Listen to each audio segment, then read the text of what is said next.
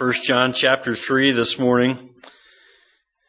I've been talking about for several weeks now, anticipating the return of Christ, seen in these verses here at the end of chapter 2 and the beginning of verse 3, this unit of verses, chapter 2 verse 28 through chapter 3 verse 3. As you turn to 1 John 3 this morning, let me ask you, are you are you living in anticipation of the imminent return of Jesus Christ? Are you living that way? Are you thoughtful about how to live, knowing that Jesus Christ could return at any moment? Um, let me ask you this too: when you when you anticipate the Lord's return, when you stop and think that you know, Jesus Christ could return at any moment, do you stop and think about heaven too? You think about what it will be like when when you're in heaven. And do you look forward to that day when you will be with Christ and you will see Christ and not, not only that, but you will be like Christ? I've got to confess that, that uh, I, I don't spend a whole lot of time thinking that way. We're busy, aren't we?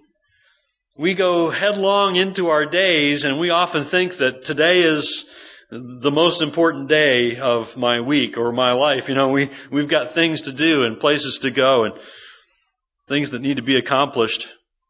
And we don't often stop and think, you know, this, this could be the day that Lord Jesus Christ returns and I could be with him and I will see him and I will be like him. I'll be like him. You know, it ought to be true of those who are Christians that we long to be like Christ. It ought to be true of us.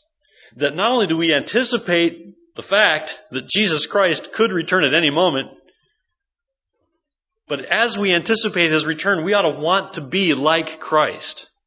Because there's going to be a day when we will be like Christ. We will see him as he is, and we will be like Christ. Our struggle here on earth will be over. But while we're here anticipating the return of Jesus Christ, we ought to want to be like Jesus now. You ever stop and think about that? This hope is ours that there will be a day when we are like Christ. There will be a day when sin is no longer a problem for us. And these earthly tents we call bodies are no longer a problem for us. And this hope is ours that though we daily fight sin in our lives, and we fight that good fight, right? Though we daily fight the good fight, our future with Christ will be one without sin. Won't that be glorious? And though we struggle in the flesh, right? Some of us know what it is to struggle in the flesh because our flesh is struggling. Our flesh is failing, isn't it? Our bodies are dying. I'm sorry to tell you this if nobody's told you before, but you're dying. All right? But that's okay. Because there's going to be a day when you're going to shed this body and you're going to get a new one. And it'll be like the one that Jesus has. And you'll be without sin and without corruption. And that ought to grow in us a love for God because He loves us so to give us those precious promises. And it ought to grow in us a willingness and a desire to be like Christ now. The next challenge that we see from John as he writes, inspired by the Holy Spirit, is that, that our behavior here on earth, our behavior while we're constrained to these physical bodies, while we're here experiencing gravity and more, right? Our behavior ought to reflect that we're anticipating the return of Christ at any time. So far in our study here in 1 John, and I told you we started back in verse 28 of chapter 2 if you haven't been with us and then proceeded through chapter 3. We're going to come to verse 3 this morning, but so far we've seen the following characteristics of a believer that lives in anticipation of the return of Christ. First of all, believers who live in anticipation of Christ's return, some of you ought to have this by now. You ought to be able to tell me right? I sense that you're getting tired of hearing this. But I want you to get this. Because believers who live in anticipation of the return of Christ do what? They abide in Him, don't they? They abide in Christ. They cling to Christ. Their hope is in, in who? It's in Christ, right? It's not in ourselves. It's not in these earthly bodies. It's not in, in the things that we've accomplished here on earth. Our hope is in Christ. And so we abide in Him and He is our focal point. Our hope is not in the temporal things of this earth, is it? Our hope is in Christ, and when we abide in Him, we make Him our focal point. We make Christ our aim. We make Christ our example. And those who abide in Christ faithfully serve Christ and live for Him daily. And they seek to saturate their heart and their mind with God's Word, making Christ their focal point and Christ their example in life. That's what it means to abide in Him. You stay with Christ. You don't, let, you don't let earthly things overwhelm your thinking. You've got to deal with them. You've got to deal with the day to day, don't you? But you, you're heavenly minded so that you can be earthly good for Christ's kingdom. So believers who live in anticipation of Christ's return abide in Him. They abide in Christ. Number two, believers who live in anticipation of Christ's return, they live with confidence. They live with confidence. If we're believers who are making Christ our focal point in life, and we can live with confidence in Christ, not in ourselves, of course. This confidence that we have is not self-confidence. As a matter of fact, we ought not have self-confidence. We ought to have Christ confidence. Because Christ accomplished everything for us by going to the cross and dying for our sins. And because our confidence is rooted in what Christ has accomplished through his sacrifice on the cross, taking away our sin, we can live with confidence. If we're obeying him, we're keeping his word, if we make Christ our focal point, we can live with confidence. Thirdly, believers who live in anticipation of Christ's return, they practice righteousness. It's a wonderful truth about Believers who make Christ their focal point and serve Christ and live for God's glory, they, when they go to God's Word and they mine the depths, the treasures that are for them in God's Word, and then obey them, they practice righteousness. Verse 29 says in chapter 2 that everyone who practices righteousness has been born of Him.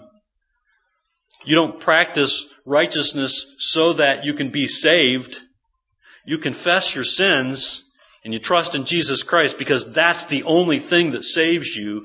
But because you are saved, you do what honors God and you do good works, right?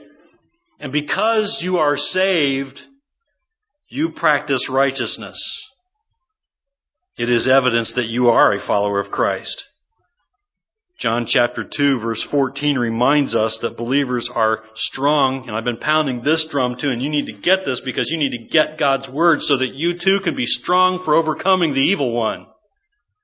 Believers are strong for overpowering the devil in their lives when they get God's word into their heart and soul and mind and begin to live the truths that they know from God's word. When we read and obey God's word, we will practice righteousness. Note I said read and obey. Because believers, you believers who've been followers of Christ for a long time, our tendency is to keep reading but stop obeying, right? We, ne- we, we must never stop obeying God's Word and heeding God's Word. It will continue to teach us and change our thinking about our lives as we examine our hearts and allow the spotlight of God's Word to help us examine our hearts for sin that needs to be confessed and gotten right with God, revealed by the power of His Word. Fourthly, believers who live in anticipation of Christ's return, they hope in the love of God. They hope in the love of God. Chapter 3, verse 1, we saw this in verse 1 where it says, See what kind of love the Father has given to us you see, we hope in the love of God because it's a gift. You cannot earn the love of God. You never will earn the love of God. It is a gift. You take advantage of the love of God by confessing your sin and trusting in Jesus Christ. And then the wonderful truths about the love of God begin to flood into your life as you open the Word and look for them. You see, we hope in the love of God for us because we can see it. We can see it in the way Jesus Christ demonstrates the love of God for us on the cross, right? We can see it in the way He conquers death, raising from the grave. And He conquers sin. And He conquers hell. We can see it in God's Word. We can see it demonstrated again and again in His Word. And we can see that it's a gift. We know that it's a gift. We know that we cannot and do not earn it. Thank goodness. Because none of us would earn it. None of us can earn it. And so we hope in God's love. We also hope in the love of God because we're, we're called God's children. We're declared to be God's children. It's a precious thing to be called a child of God. And not only that, not only are we called God's children, we are God's children now. So believers hope in the love of God. We also learn, number five, believers who live in anticipation of the return of Christ also hope in the love of God, not in the love of the world. They hope in the love of God. They don't hope in whether or not the world loves them. Because you begin to find out very quickly when you obey God's word, you find out the world doesn't love you. You find out that people don't get you. They don't understand that God's Holy Spirit is at work in your soul. The world doesn't get that. The world doesn't have spiritual eyes to see that. And verse 1 says the reason why the world does not know us is that it did not know him, there in chapter 3 of 1 John. We don't live hoping that the world will know us. We don't live hoping that the world will understand us and get us because it didn't get Jesus. It doesn't get Jesus. No matter what the world thinks of those who follow Christ, we find great hope in the love of God, not in whether or not the world loves us. And then number six, believers who live in anticipation of the return of Christ have present strength. Because they know, as God's children, they will be like Christ. That's where we were last week present strength to live today because we know there will be a day when we will be like Christ, though we aren't like Christ now in that we are not sinless and we have corrupt bodies. There will be a day when we are like Christ and we are without sin and we are without corruption. We, we will have heavenly bodies. Believer, you and I can have present strength to live today with this hope, knowing what lies ahead for us. Knowing what's in our future, we still fight the good fight of faith, which is a fight against sin in our own lives, and we fight to obey God's commands as God's children.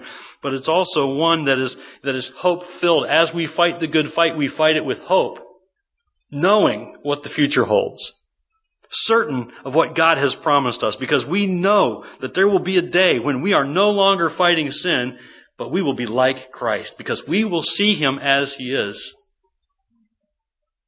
And as 1 John chapter 3 verse 2 says, I remind you, it says, Beloved, we are God's children now, right? And what we will be has not yet appeared because we're not like Christ yet. But we know that when he appears, we shall be like him because we shall see him as he is. And now we have one more challenge here from John as he writes, inspired by the Holy Spirit. And it's that our anticipation of the return of Christ ought to affect how we live today. Put another way, we could say that believers who live in anticipation of the return of Christ enjoy a hope that purifies. They enjoy a hope that purifies. That's our seventh and final characteristic as seen in our passage of those who anticipate the return of Christ, a hope that purifies. Look with me at 1 John chapter 3 verse 3. Where John writes, and everyone, everyone who thus hopes in him purifies himself as he is pure talking about Christ here. And everyone who thus hopes in Christ purifies himself as Christ is pure. And those who anticipate the return of the Lord Jesus Christ enjoy a hope that purifies. But you might be thinking, well, okay, how does hope, how does hope purify? How does hope purify? Well, I think it helps to understand a few things about the believer's hope. We need to understand some things about our hope, okay? One of the things that's clear from our passage is that properly placed hope is hope that's placed where? It's placed in Christ, isn't it? Properly placed hope is hope that's placed in Christ and not in earthly things, not in the temporal things of this world in which we live. Because we do tend to place our hope in earthly things, don't we? We do tend to put our hope in things that we can see and touch and feel. We tend to do that, but that's a dangerous place to put your hope in those temporal things, in those things that are so shaky. Why is that? Why do we do that? We want hope, don't we? We search for hope. We, we strive for hope. Some of us work very hard so that we'll be hopeful about tomorrow. But yet, where our hope needs to be is in Jesus Christ. That's where our hope should be founded, in the rock solid Jesus Christ.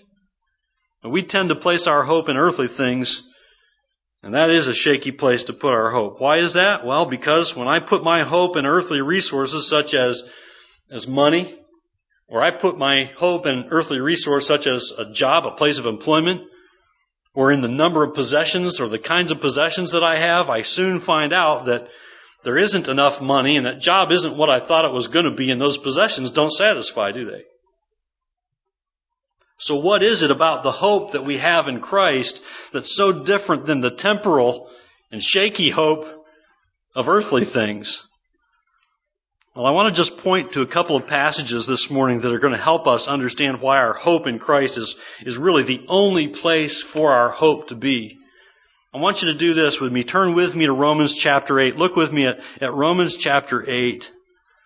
And there are some precious reminders here of why we have hope as believers in Jesus Christ. Romans chapter 8. And follow along with me as I read verses 23 through 25. Romans 8, verse 23. Paul writes, And not only the creation, but we ourselves, who have the first fruits of the Spirit, groan inwardly as we wait eagerly for adoption as sons. You see, because we're not, we're not what we will be one day, right? We wait eagerly for adoption as sons, the redemption of our bodies. For in this hope we were saved. Now, hope that is seen is not hope. For who hopes for what he sees? But if we hope for what we do not see, we wait for it with patience. You see, we hope in Christ, don't we? And we hope in Christ because we know that forgiveness of sins is ours because of Christ. We know His promises, don't we? And we know His promise of forgiveness is ours because we trust in Christ and His finished work on the cross. And we hope in Christ because we know that that forgiveness is ours and it's all because of Christ. And because of Christ, we know we're God's children now. Right? First John chapter 3. We know we're God's children now. But we also know that what we will be has not yet appeared. Right. Verse 2 of chapter 3. And so, as we see here in Romans, we eagerly anticipate the day when we will no longer struggle with sin and we will no longer have bodies that are wasting away and we await eagerly the redemption of our bodies. Right? And that is a hope that is ours only because of Christ. That's a future hope and that is also a certain hope. And it's a certain hope because it's not a hope from within ourselves. It is a gift from God. It is not a, a hope that we can muster up ourselves. It is a gift from God. Do you see that in Romans? Where he says,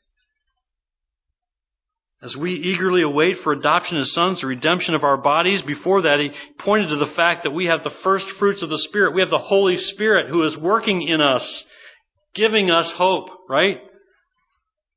There are future blessings promised us, and our hope in those future blessings is a gift from God. There's a, there's a wonderful benediction in 2 Corinthians chapter 2, verses 16 and 17 that points to that truth. 2 Thessalonians chapter 2 verses 16 and 17 says, Now may our Lord Jesus Christ himself and God our Father who loved us and gave us eternal comfort and good hope through grace. Do you realize that hope is yours because it's a gift from God? And verse 17 reminds us that, that we are to comfort our hearts and establish them in every good work and word. You see, our hope in God is a gift of God's grace. And our hope in the promise of future Christ likeness finds its root in the hope that is a gift from God. And that future hope compels us. It ought to. That future hope ought to compel us to be like Christ now. That's why the passage I just read to you in 2 Corinthians chapter 2 verses 16 and 17, we see this in verse 16. We who loved us, speaking of Jesus Christ, who loved us and gave us eternal comfort and good hope through grace. Verse 17, comfort your hearts and establish them in every good work and word. The outcome of our God-given hope ought to be that we pursue the good works and good words that glorify God and this is how we can enjoy a hope that purifies when we live in anticipation of the return of Jesus Christ. John says back in 1 John chapter 3 verse 3 that the result of this hope is that believers purify themselves as Christ is pure. And that's why it's a hope that purifies. You see, when you have God-given hope, when your hope is in Jesus Christ and not in the temporal things of this earth, and you realize that because of His mercy, you will be like Him. You will shed these earthly cells, right? That are wasting away. And you will put on Christ likeness. You will put on an eternal Christ likeness. When you see Christ, you will no longer have a frail earthly body, but a heavenly body. And you will no longer have a sinful life, but a sinless eternity. When you realize that, that ought to compel you to live for Christ today. To want to be like Christ now. And so, to seek to purify yourself as He is pure. You see, those who hope in Christ purify themselves. They seek to purify themselves. And so it's a purifying hope, isn't it? And our hope in Christ changes how we live today, doesn't it? That's evidence that we are truly believers and that we really are living in anticipation of the return of Christ. When that hope purifies. See, those who hope in Christ make Christ their example, don't they? And those who hope in Christ want to be like Christ. He's their focal point. Those who hope in Christ make Christ that, that target by which they aim at. Christ likeness. I want you to listen to how Paul puts our hope into perspective in Romans chapter 5 verses 1 through 5. Back in verses 1 through 5 of Romans 5, he says, Therefore, since we have been justified by faith, we have peace with God through our Lord Jesus Christ. Through Him, we have also obtained access by faith into this grace in which we stand and we rejoice in hope of the glory of God. You see, we rejoice in hope of the glory of God that we will see someday. We don't see it now, do we? He goes on to say in verse 3, more than that, we rejoice in our sufferings. How so, Paul? How do you rejoice in your sufferings? Knowing that suffering produces endurance. And endurance produces character, and character produces what? Hope. Hope. And hope does not put us to shame because God's love has been poured into our hearts through the Holy Spirit who has been given to us. And those who hope in Christ pattern their lives after Christ. Those who hope in Christ take up the example of Christ. Those who hope in Christ Or as verse 3 says, and everyone, everyone who thus hopes in him purifies himself as he is pure. Your hope is in the Lord. If you anticipate the return of Jesus Christ and your hope is in the Lord Jesus Christ, you will have a purifying hope. You'll have a purifying hope. A hope that compels you to live as God's Word commands you to live. You'll have a hope that compels you to sink your life into God's Word so that when you face challenges and hardship and difficulties and decisions, life changing decisions, you'll know what God's Word says. And you won't have to pray about the decision because you'll know what God's Word says. Often that's true, isn't it? When we go before God and our hope is in the Lord Jesus Christ and we're anticipating the Lord's return and we sink our lives into God's Word, He gives us what we need for daily living. And yet often we don't hope. We don't hope in Christ, do we? We hope in what's going to happen today, what's going to happen tomorrow, what's going to happen next week. Fix your eyes on Christ. Fix your eyes on God's Word. Keep your hope in the Lord. Because everyone who thus hopes in Him purifies himself as Christ is pure. Let's pray. Father in heaven, as we gather together this morning, we've opened your word. I ask, Lord, that you would take, take your word and use it now and continue to use it in the days ahead as long as you tarry as a sharp, two edged sword, as you describe it in your word. Use it to pierce our souls, Lord, with the truths of your word that we might yield before you and thus have our hope in you. Lord, help us. As John writes, help us to thus hope in you. Help us to keep our hope in you. Help us to purify ourselves as Christ is pure.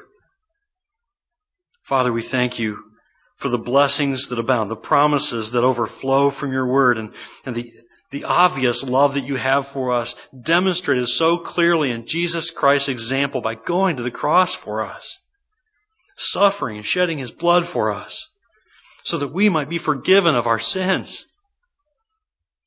So Lord, help us to hope in, in Christ. And help us to look forward to the day when, when Christ returns. And may the hope that we have purify us, make us desire to be like Christ, conformed to Christ's image, shaped by your word, moved by your Holy Spirit. Father, do your work in us and help us to yield to you in every way. In Jesus' name I pray. Amen.